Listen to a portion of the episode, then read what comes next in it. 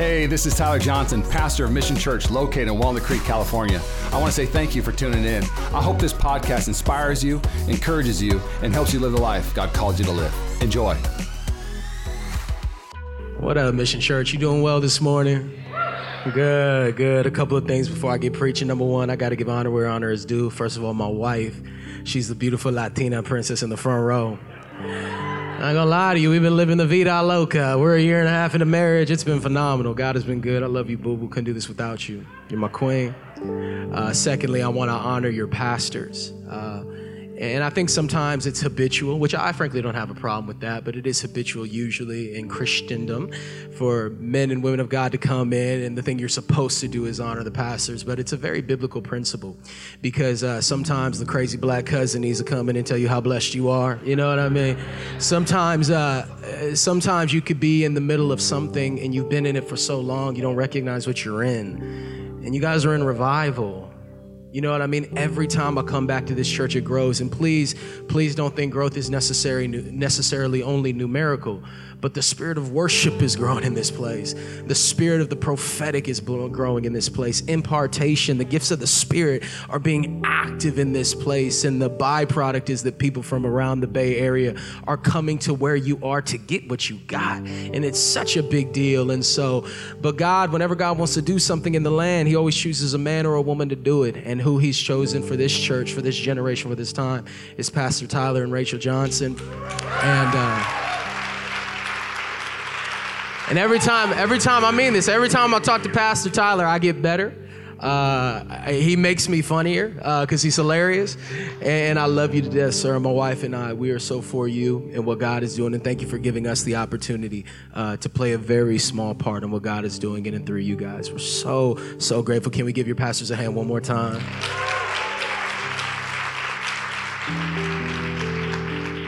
Cool. Well, well uh, uh, uh, I'm a preacher like I feel it and I'm, I'm feeling it this morning. It's, it's interesting that even this message I'm getting ready to preach, it's really aligned with where God is getting ready to take you guys in regards to vision and, and new things that God is doing in and through your church. And, uh, and so I'm from uh, the Pentecostal church, if you will. Yeah, the crazy churches. We'll just say what it is. And so if something is good, you can say amen. You can say mm, mm, mm. You can say preach. There was one point where I just made a face at, at Pastor Darnell. I just made a face at him. He hit a note. I was just like, know, so if you want to make faces at me, come on, God is good. But we're we're gonna have a good time. And also, I hurt my leg yesterday. We had a, a swim party with about 25 of our department heads yesterday, and I woke up this morning and I could barely walk. So if you see me pacing and I'm limping, I'm not trying to be cool. I promise you, I just, my leg hurts. so we're we're gonna get into the word, and if I could be honest with you, and honest isn't the word, if I could be very vulnerable and transparent with you.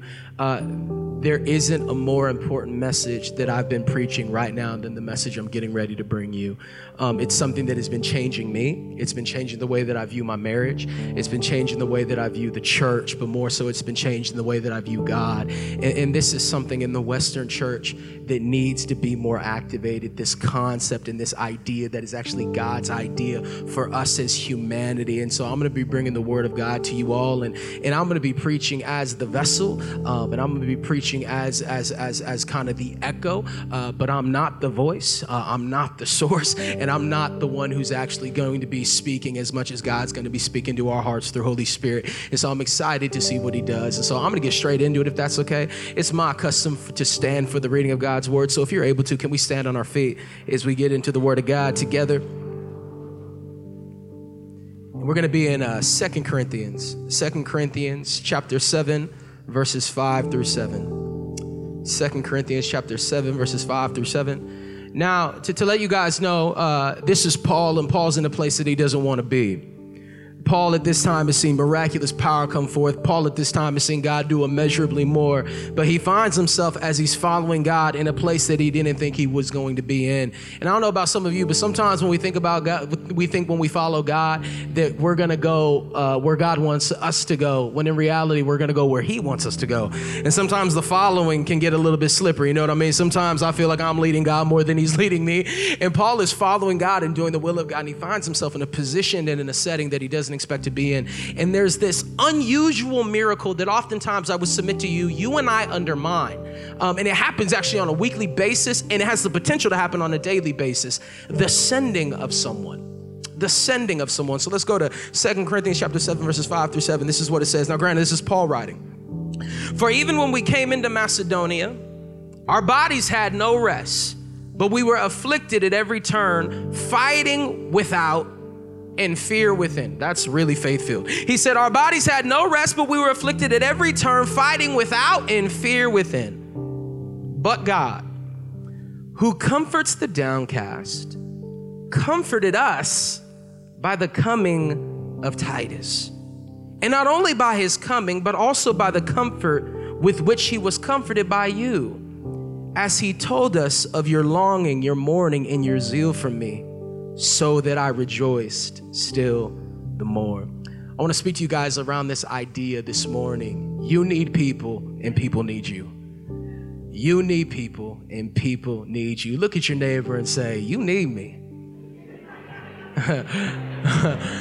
Look at that other neighbor and say, Whether you like it or not, you need me. Yeah. Would you guys all bow your heads in prayer with me? Uh, Holy Spirit, thank you for being here. I'm reminded when the psalmist wrote that our, our souls find rest in you. And so, Holy Spirit, I thank you that He who began a good work will continue to complete it in the moments that we have together. They're special and they're intentional. Father, I, I'm not much, so please use me, God. I need you. So please use me, Lord, to speak to your sons and daughters, God. I thank you so much for what you're doing in and through Mission Church, God. And I pray for more, more growth, more expansion, Jesus. More people filling these doors, more small group leaders to be developed, more volunteers to get involved, just more. There's more for this church. And Jesus, we would be remiss if we didn't pray your blessing over the Oakland Raiders as we get ready to transition into week one. And all God's people said, let it be so. Let it be so. High five a couple people as you take a seat. like, you know, I don't know. I felt something shift in the spirit when I said that.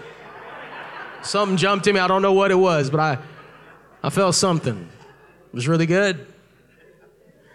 You know, recently, uh, uh, my, my young adults group that my wife and I have the opportunity to lead, we put on a pretty big event um, about a couple of months ago at the Center for the Performing Arts. It's this, this massive auditorium that f- fits about 2,500 people in downtown San Jose. And what we wanted to do collectively as a community is we wanted to basically um, put on a catalytic event, put on a creative production where people in the downtown San Jose area could just come for free. They could just walk in and get to see an amazing show and an amazing demonstration and production of the life of Jesus Christ. And so, long story short, y'all, uh, our little young adults group, we raised $60,000 and, and, and one offering was absolutely incredible. And uh, we ended up going downtown and filling this massive auditorium out with about oh, with a little bit over 1,700 people. Saw 55 people come forward and publicly declare their faith. I mean, it was an amazing, amazing time. God did immeasurably more than we could have ever asked, thought, or imagined. I mean, He's just the miracle worker. He does it. It's what He does. Um, but but there was this moment kind of leading up to it where we had these street teams kind of hitting different locations. About 25 or 30 people got on teams, and we were hitting the east side of San Jose. If you know where the east side is, it's the hood hood. I was super excited. We were going to the hood, and we had a team going downtown and then to the Oak Ridge Mall area, then downtown to San, to, and also down to Santana Row. And we were just hitting all these different places and just really passing out cards. We passed out over 15,000 cars over the course of two weeks. And so we were just living the dream, just walking up to people old school, like, you want to come to church? Like, we're having this free event, you know, just kind of loving people. And my wife and I, we we're on the downtown team. And we ended up making our way to St. James Park. St. James Park. And I got there a little bit late. And I'm not kidding you. I love our young people. They're radical. I get there, and there was about 30 young adults that just took over the park. And if you don't know about St. James Park, it's where a lot of crack addicts and meth addicts live. And so you walk in there and you see needles that are in trash cans and laying on the side. And we just went right in there and took over. And so I see all my young adults. They're talking to homeless people and, and people who, who had never been into the CPA. And we're inviting them to church and we're inviting them just to community. And we're just loving on them. You know what I mean? The gospel's from everybody, from from the nameless to the famous. We're just like, hey, come on in, come and see what God can do in and through your life. And so I ended up getting there, and I ended up meeting a young Filipino kid. He was 18 years old. His name was Lord. His name was Lord. As soon as I heard his name, I'm like, I'm drawn to you. What? what tell me why your name is Lord. And so we started having a conversation and just talking a little bit. And he seemed very normal. He seemed really cool.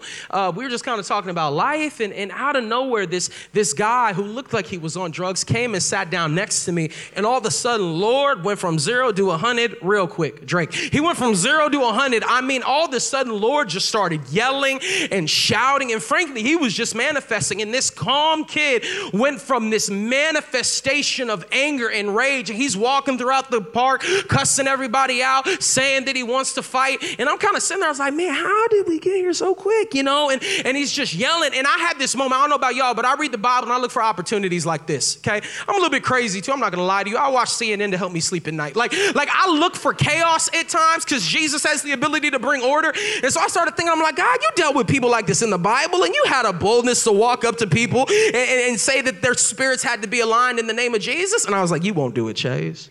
You won't. You won't. Will you? Actually, you might not. And so I'm contemplating in my head, like maybe I should walk up to this young man and just love on him. And I'm like, God, give me that type of boldness that isn't afraid. That just isn't afraid, you know, but just has a spirit that you had, Jesus, where, where you went into the dark places of the soul. You went into the dark places where people were. And as I'm contemplating this, suddenly Lord makes his way to me. He walks up to me, he's like, Man, that guy's crazy. And I was like, I was like, that guy's crazy. And I just simply asked him a very simple question. I'm like, why are you acting this way, Lord? Why are you acting like this? He said, Oh, you want to know why I'm acting like this? I'll tell you why. He said, started in the Philippines when I was a little kid. He's like, So I was born and raised in the Philippines, and my dad used to beat my mother, Chase. He used to beat her right in front of me. And so my mom, she ended up fleeing to the States, and I ended up being raised by my father, who, when I was 14 years old, introduced me to meth. And so I started meth when I was 14 years old, and I used to do it with my dad in the living room. And after about a couple years of doing that, what ended up happening is my dad not only uh, took it, but he also sold it. And so he got a 17 year sentence, and they took my father from me. And so what they ended up doing is they ended up de- deporting me to the States to live with my mother, but there's a problem with that. My mother didn't want anything to do with me either. The reason why she didn't want anything to do with me is because my face reminded her of my dad. So every time she saw me, she was dealing with the domestic abuse that took place, and she was almost somewhat blaming me. There were numerous days, Chase, where I had to find food and figure out ways to get to school because my mother wouldn't feed me. Imagine that, Chase. Imagine being 15, 16 years old, and you have to figure out what you're gonna have for breakfast, lunch, and dinner, and you don't even have any money. It made me a hustler. And so what I did when I was 17, I left high school, didn't graduate, and I've been living on the streets for a very very, very long time. Why are you the way that you are? And I said, Shoot, I don't know. and what I realized about Lord, if I'm being honest with you, is he had more self awareness than most Christians I come across. Because in church, it's Halloween every Sunday, masks everywhere. And yet, Lord knew why he was the way that he was. Now, he didn't know how to deal with why he was the way that he was, but he knew why he was the way that he was. And so, all I really did was say to him, I'm so sorry, man. I wrapped my arms around him. And then there was this moment that took place after me hugging him that I will never forget. I promise you, it will stick with me for the rest of my life. It seemed like a very, very on its surface, not very big of a deal. It wasn't this beautiful, beautiful statement. It wasn't very even eloquent on how we said it. But I, I remember that it just kind of jumped inside of me in a way that I can't explain. And the rest of the day, as I was walking downtown, I just kept kind of pondering over this truth inside of me. He, after we got done hugging, he stopped and he looked at me, and this was all he said Chase, I'm glad you came.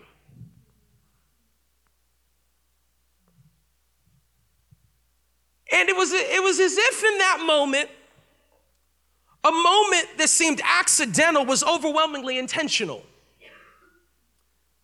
It was as if in that moment, church, a moment that seemed random was the provision of Almighty God. And as I was walking, I just started thinking about how crazy I've been in my lifetime. And how there was how there have been numerous numerous moments across my journey where I found myself acting in a way that I shouldn't be acting and doing things I shouldn't be doing and people showed up in my mess.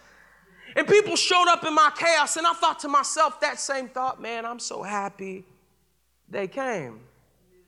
Because I know many of us, we might be judging Lord while forsaking what's taking place on his journey to get to where he is. But whether you know it or not, we all got a little bit of crazy in all of us. And if you don't know that you're a little crazy, you might be the craziest. we, we all got a little bit of crazy inside of all of us. And what God has been showing me, church, if I could just be vulnerable with all of you this year more than anything, is that I need people. And how many times have I been in a situation where I've been able to say the very same statement the young Lord said at 18 years old I'm glad you came. And my issue this morning is that so many of so many people inside of the church as the church are fighting battles on their own that they should not be fighting. And are in a space of isolation when we weren't created to be alone. Y'all know the Bible, it says in Genesis chapter 1 that in the beginning God created the heavens and the earth, and the earth was without, was without void, and darkness was over the face of the deep, but the Spirit of God was hovering over the midst of the waters. And then God said, Let there be light, and there was light. God began to create with the bara, which was the creative power of God, and He used His breath to create everything by the power of His word. And for five days, He's creating all of the earth, and on the sixth day, He's making the animals animals and he's making humanity. And on the seventh day, he rests, not because he's tired, but because he's finished. But there is this one moment where, where Adam is, where Adam is just kind of living. And he's bringing identity to the animals in the same way that God brought identity to him. And he's tending the land and what we see in Genesis 1 and 2 is the repetition of God repeating, and the Lord God said it was good, and the Lord God said it was good, and the Lord God said it was good, and the Lord God said it was good. But when he looked at humanity, he saw that Adam was alone, and the first time God says something isn't good is when man is alone. He says, Yeah, it's not good for man to be alone. That, that's not good. It's not good for man to be alone. So he created woman. What's good? Yeah, he created woman, and we've been going ever since. Let's go. But he, he makes it very clear it is not good for man to be alone. Now, what sin does when it came into the world is it fractured God's original plan. It fractured the cosmos, it fractured the universe, it fractured the animals, it fractured humanity. Sin is an indwelling disease that affects our outward expression, and what sin does is it ruins the plan of God. But what Jesus does is he takes us back into the plans of God. Are y'all tracking with me? Sin fractures, Jesus takes us back in.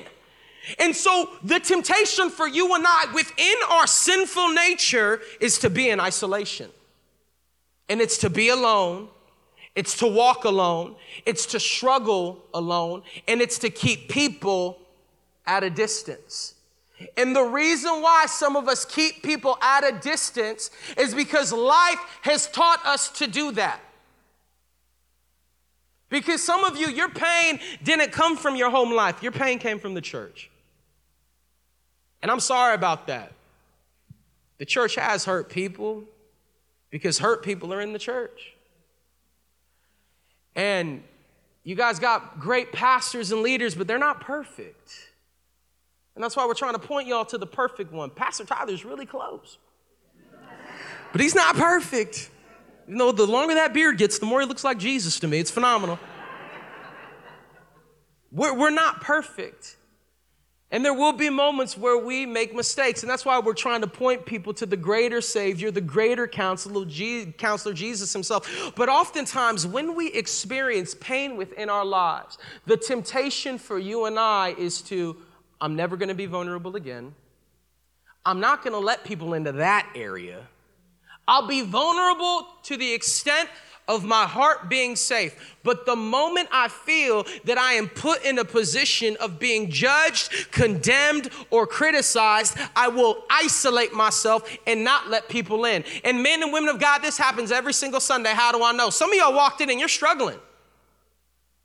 You walked into church and you had a hard week. Maybe the marriage is difficult. Maybe you're wondering how your bills are going to be paid. Maybe you got thoughts about your job. Am I going to be employed at the end of this month? Maybe your kids are acting absolutely crazy and you're like, Lord, if you don't take them, I surely will.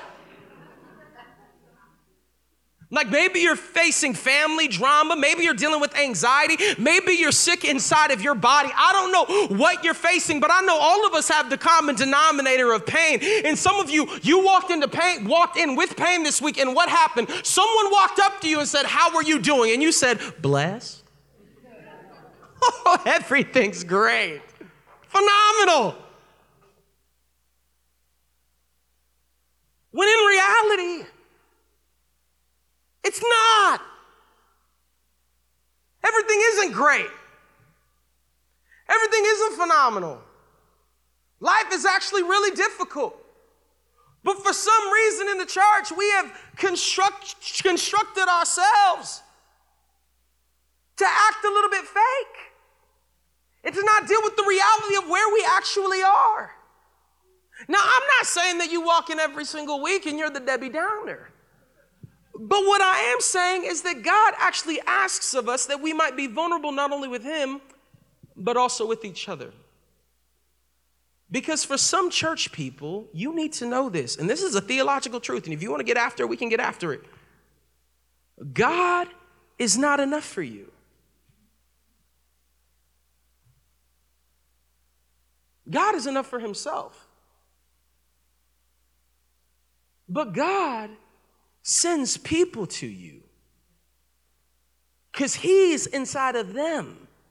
In them, in them living with God inside of them, will literally speak to the context of where you are. And how many times do you and I forsake the miracles that are all around this room right now? Waiting on God to bring us something that He's actually already brought us. Each other. And many of us, we've experienced the miraculous power of God. We really have. We've seen God do amazing things. But what I want to submit to you is so did Paul. We're talking about Paul, y'all. I almost titled this sermon, We're talking about Paul, y'all. I was this close, I'm serious. Paul in Second Corinthians chapter 17 has a really, really interesting moment. But, but before we get into, sec, oh, excuse me, Second Corinthians 7, but before we get into Second Corinthians chapter 7, we have to talk about what Paul has seen up to this point, y'all. Paul has seen some miracles. Like Paul was preaching one time, right? He's preaching, and, and a lot of scholars believe that he was kind of a boring preacher. Scholars believe that Apollos was more of the charismatic one, but, but you know, Paul, they, they think he was a little bit overweight and he kind of had a bald head and he kind of had that Friar Tuck kind of vibe, but he was super anointed. And so he was preaching in this house, right? And as he's preaching, the dude was like, man, this is good, but I can barely stay awake. And this guy who was sitting in the window fell asleep, fell out of the window, broke his neck, and Paul said, hold on, I gotta pause. Went down the stairs to where he was, raised that man from the dead, and then came back up and kept preaching. Now, look, if you fall asleep and break your neck, I'll try it, but I don't know. I'm wide awake. You better stay awake. Like, I'll give it a shot. We'll, me and Pastor Tyler will come into agreement, but I don't know. I don't know. This is Paul. Paul's the type of guy where he keeps going into this town over and over, and a woman who's demon possessed kept kind of gibbering and jabbering at him, and he casted out the demon because he got annoyed. He's like, I'm annoyed, come out! And she's like, free. That's how it looked. And then the sorcerer, who was her boss, got mad at him. They beat Paul and his boy with rods, threw him in the back of a prison where theologians believe he had sewage up to his waist. And at the midnight hour, he looked at his boy Barnabas and was like, What worship song are we singing? You want to do Stomp by Kirk Franklin? Little Darlene Zschech, little shout to the Lord. Do it again. And the, these men begin to worship in the midnight hour, and the sound that they're bringing reaches heaven. Heaven activates an earthquake on the earth, so much so that the bars begin to break, and a Roman man gets saved because Paul and his good friend they saw an opportunity for salvation to take place. I'm talking about Paul. I'm talking about Paul who was getting on a ship and he looked at the boys. He's like, It's gonna get shipwrecked. I know y'all are taking me on this boat. But if you take me on this boat, it's gonna get shipwrecked. Like, be quiet, Paul, we're going on. And then the shipwreck happened, and Paul's floating on debris. He's like, I told y'all we were gonna get shipwrecked. The boat is gone, and that's okay. We're gonna make it. Some of y'all need to worship like this. You need a little more rhythm. Okay. talking about Paul. We're talking about Paul who went up to the third heaven and wrote under the inspiration of the Holy Spirit that what I saw in that realm was ineffable. In other words, what I saw in that realm, there is not human vernacular to describe the glory of God that I was currently seeing. There are not human words to fully detail the majesty, the wonder, and the splendor of Almighty God. We're talking about Paul who sent out apostles and, and men and women and sons and daughters and leader up into Asia Minor and up into Greece. We're talking about Paul who went to Jerusalem as it was prophesied over his life that he would leave there in chains, later being sent to Rome where he would be beheaded for the faith. We're talking about Paul who raised up sons like Timothy and wrote them and said, Don't forget the gift that was stirred up in you through the laying on of my hands, fan into flame the gift of God that is burning within the innermost parts of who you are. We're talking about Paul. We're talking about Paul that saw Jesus on the road to Damascus when he was in an identity crisis and the sun showed up and blinded his fleshly eyes and opened the eyes of his heart and said unto him, Why are you persecuting me? And his name got changed that day. A new name, a new calling. We're talking about Paul, who is seeing God do some really, really cool things. And in Second Corinthians, we have this really, really strange moment. This moment for me, church, has been one that I have been, in the words of the psalmist, I've been in the posture of Selah, which is just a pause. I've just been sitting here for a while.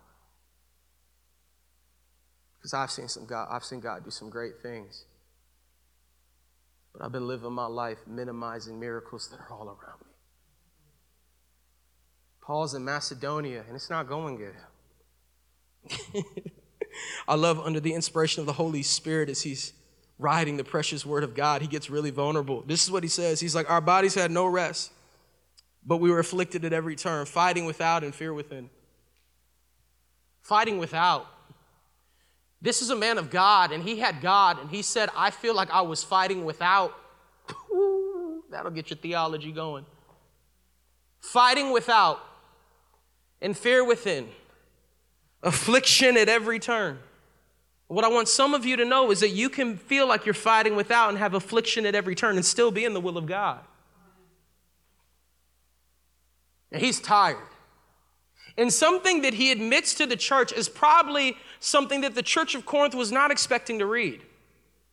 The church of Corinth looked up to Paul. They challenged him to a degree on his validity to actually be, a, be an apostle, but they looked up to Paul greatly. And this is his second letter to them. They love him and they believe in him.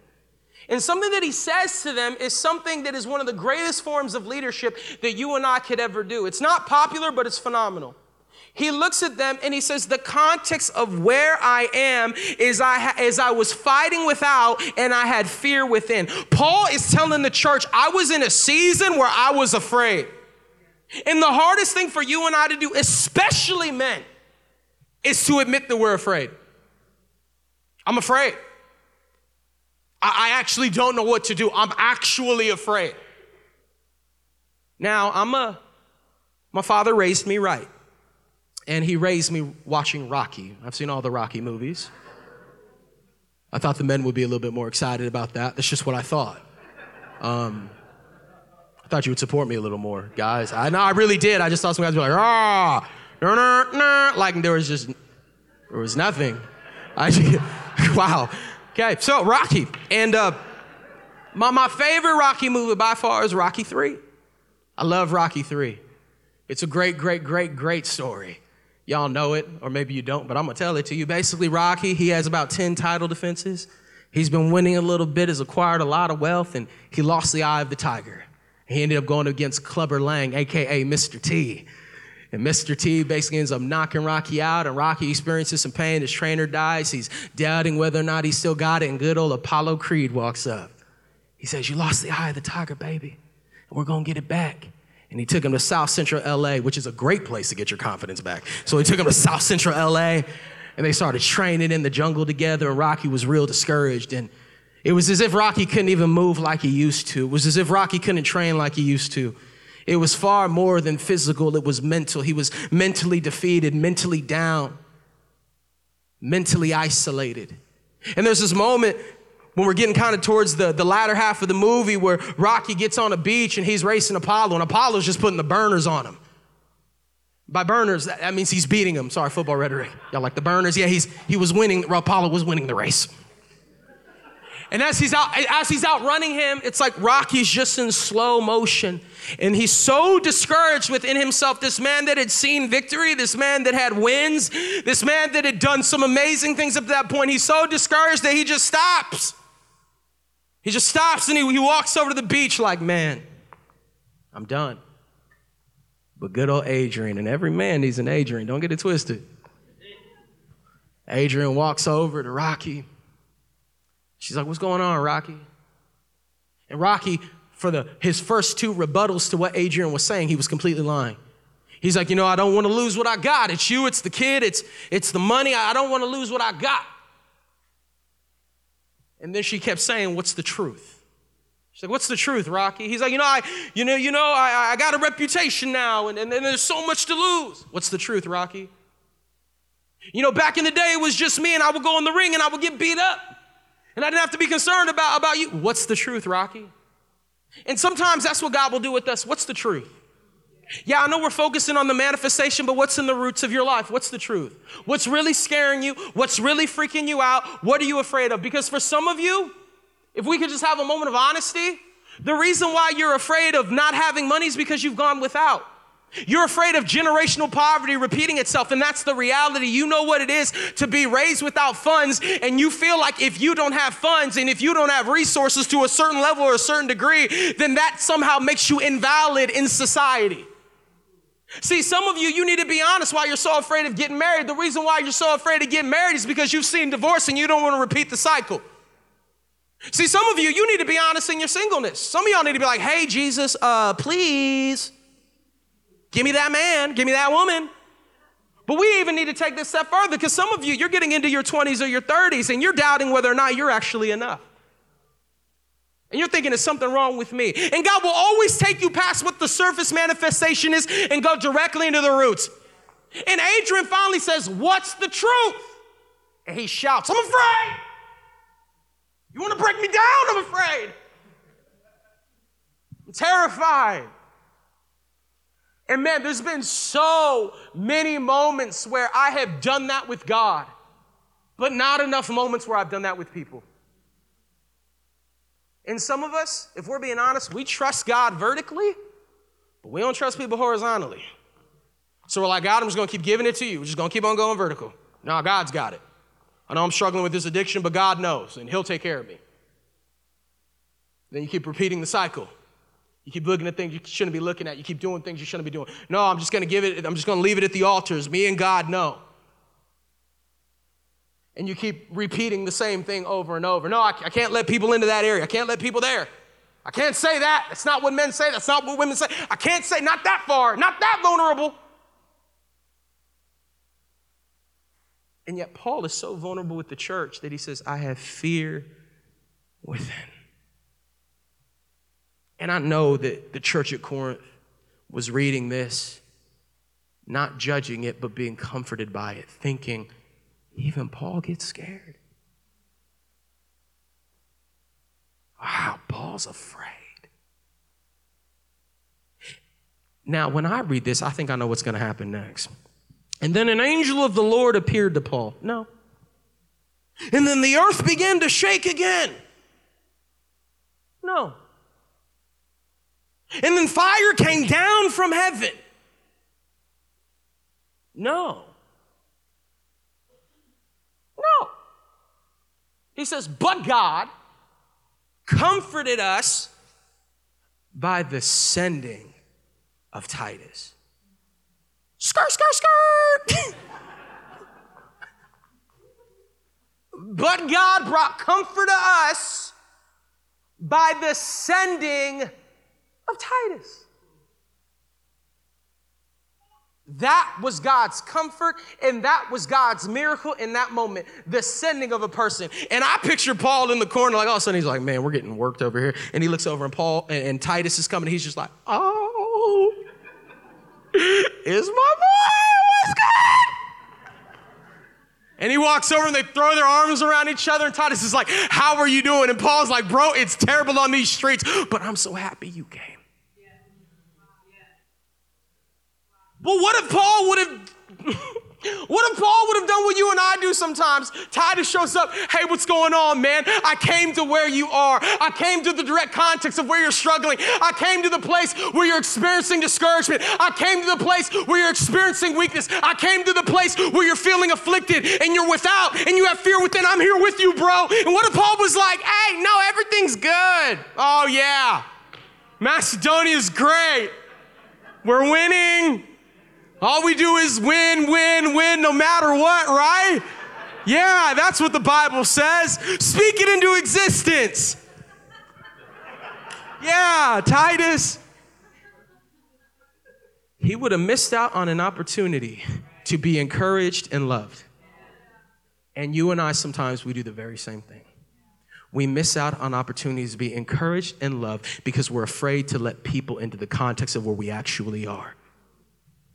And it is not enough to confess our weaknesses to God alone. Jesus' little brother who knows a lot.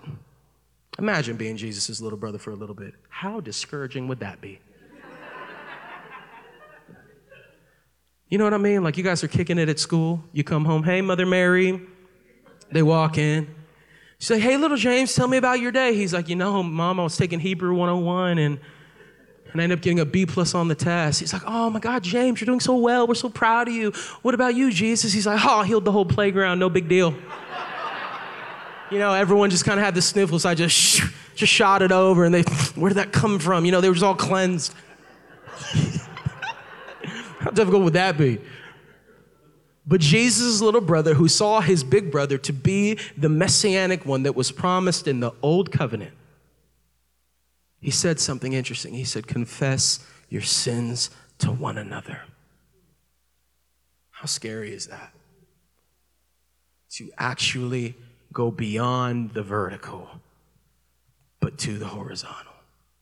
And as you guys are transitioning into new vision, as you guys are transitioning into a new mission, as you guys are going to a new direction, God is going to bring some very broken people into this place. Get ready, they're coming.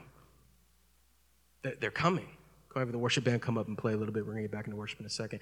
They're, they're coming, church. God is going to bring some heavy burden people into this place. God is going to bring some insecure people into this place. God is going to bring some people who are searching for truth. And maybe their struggles might frighten you. And maybe you not, may not know what to do. Can I, can I tell y'all a story real quick? I was in Marshall's a couple years ago.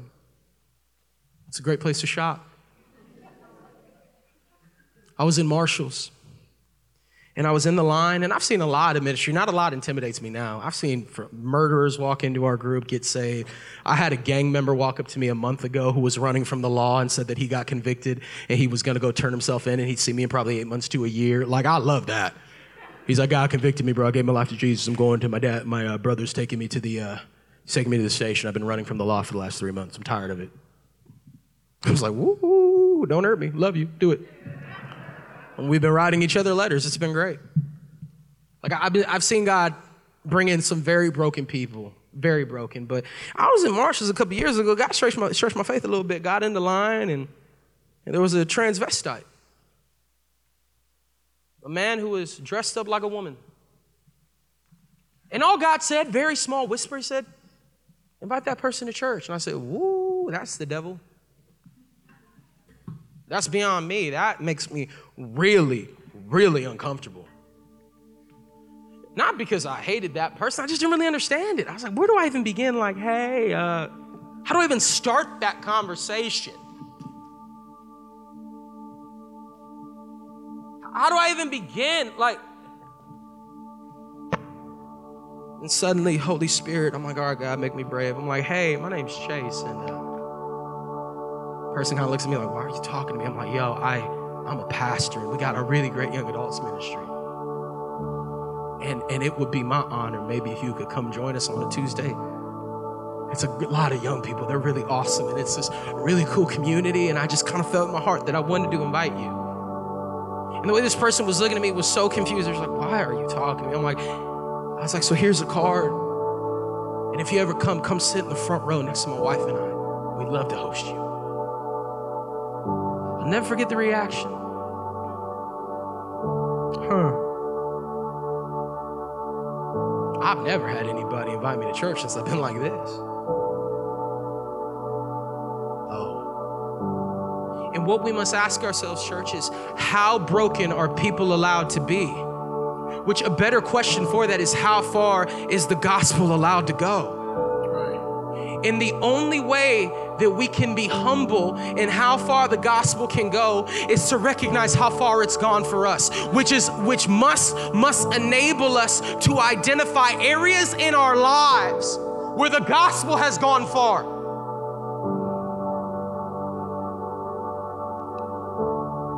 The way that we do that is literally by us understanding that we all have come from God we all belong to God.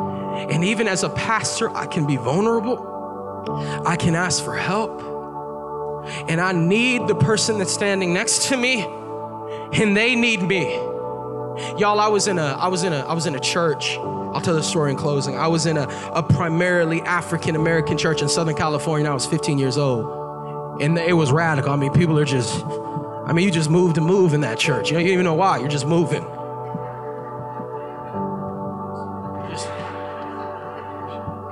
Like you, you just move, right? And there was this part in the service where the pastor, Reverend Kenny, did an amazing job preaching on unity. And everybody stood up and they started singing this song to each other.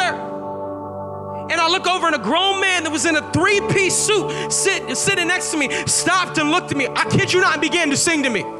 I pray for you. Yeah. You pray for me. Yeah. I love you.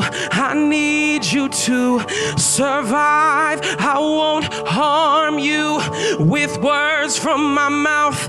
I love you. I need you to survive. I pray for you. You pray for me. I love you. I need you to survive. I won't harm you with words from my mouth. I love you. I need you to survive. It is His will that every need be supplied. You are important to me. I need you to survive. And in that moment, the unity of that house. Now I know it's awkward. I ain't gonna make y'all sing to each other, I promise. but what I am saying is, what would a church look like that was that way? Yeah. I need you. You need me. We're all a part of God's family like it or not, regardless of your ethnicity, your gender, your culture, we're all a part of the family of God. Regardless of your background, your history, your current sin struggle, we're all a part of God's family. And, and I need you to survive. You can overcome in Jesus' name. Paul, I know Macedonia is difficult, but I'm with you. It's not going to last forever. He is the author and the finisher of our faith. It's only a chapter. He's still writing your story. Don't give up. Stand, believe, trust. If God be for you, who can be against you? I need you to survive. And there's been so many times in my journey, church, where I want to give up, where I want to stop, where I'm like, babe, let's quit. Pastoring is whack. Let's walk away. People suck. Let's quit. There's been so many of those moments where I'm like, I'm done. And then the Trey Sales, the Andrew Leons, the Tim Coots come into the room, the Michelle Sagers, the Candace Harveys, the people that God has put on our journey, they come and they're like, no, no, no, no, no. We need you to survive. We love you and we're here for you and we're vulnerable. Like we're like we're struggling. The marriage has been a bit difficult. No, no, come in. You guys are gonna be okay. Go to counseling. Get help. Remember who you are. I need you to survive. No, no, no, no. You need us right now. Don't act like you only need God. You need God in us. Let us remind you of who you are. Let us impart the truth and the liberty that will bring freedom to your soul. This is our God. And then praise be to God. And this is the latter part of the message. And then I'm going to say this and we're done. Some of you, you know you need people, but you don't think people need you. The devil is a liar. You matter. You have value. Your story is a testimony, and you can reach people and impart things into people that nobody else can. Dare I say to you this morning, Mission Church, that you don't only need people, but people need you.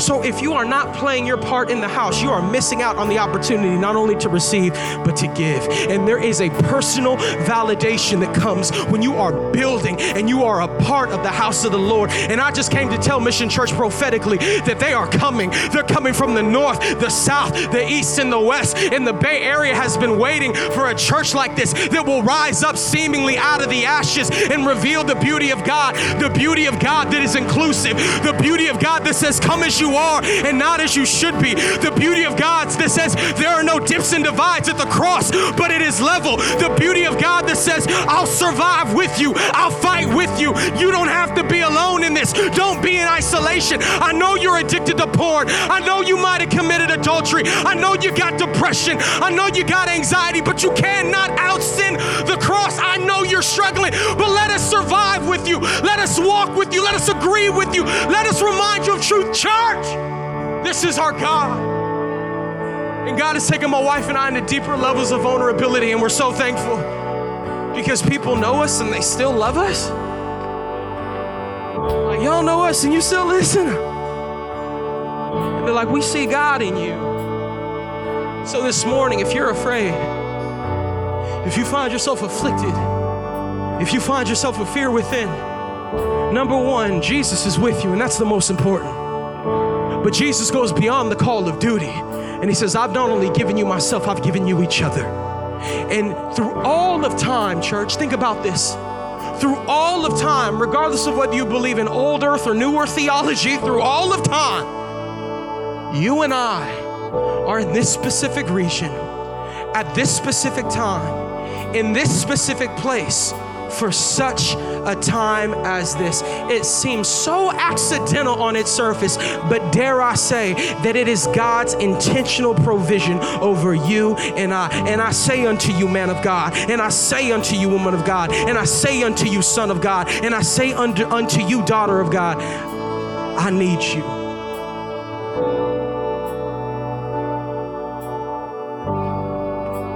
And you need me. Like it or not, you got a Negro cousin, accept it.